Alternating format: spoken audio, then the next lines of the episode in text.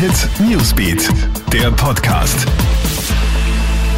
Freitagabend. Hallo, hier ist Gilbert Stadelbauer vom Krone Hit Newsbeat und hier ist das aktuelle Update für dich. Ein Mord erschüttert Österreich. Im Wiener Bezirk Brigittenau hat ein 42-Jähriger in der Nacht auf heute seine 35-jährige Ex-Freundin erschossen. Es ist der neunte Frauenmord in Österreich in diesem Jahr. Laut Medienberichten soll es sich bei dem Täter um jenen Mann handeln, der mit einem Gerichtsverfahren gegen die grüne Clubchefin Sigrid Maurer für Aufsehen gesorgt hat und in den Medien meist Bierwirt genannt wird. Der Mann ist in Haft. Der Fall sorgt für große Erschütterung in der Innenpolitik. Frauenorganisationen Organisationen kritisieren, dass gegen Gewalttäter nach wie vor zu lasch vorgegangen werde.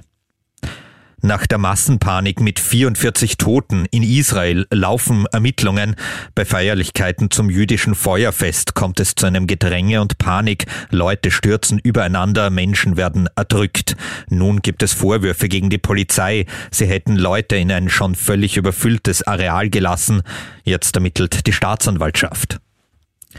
Nun kommt die Corona-Testpflicht im Büro. Das Parlament wird am Montag eine entsprechende Regelung beschließen. Die Testpflicht wird an allen Arbeitsplätzen gelten, wo wegen der Art der Tätigkeit und des physischen Kontakts zu anderen Personen Infektionsgefahr besteht. Betroffen davon sind etwa auch Büros.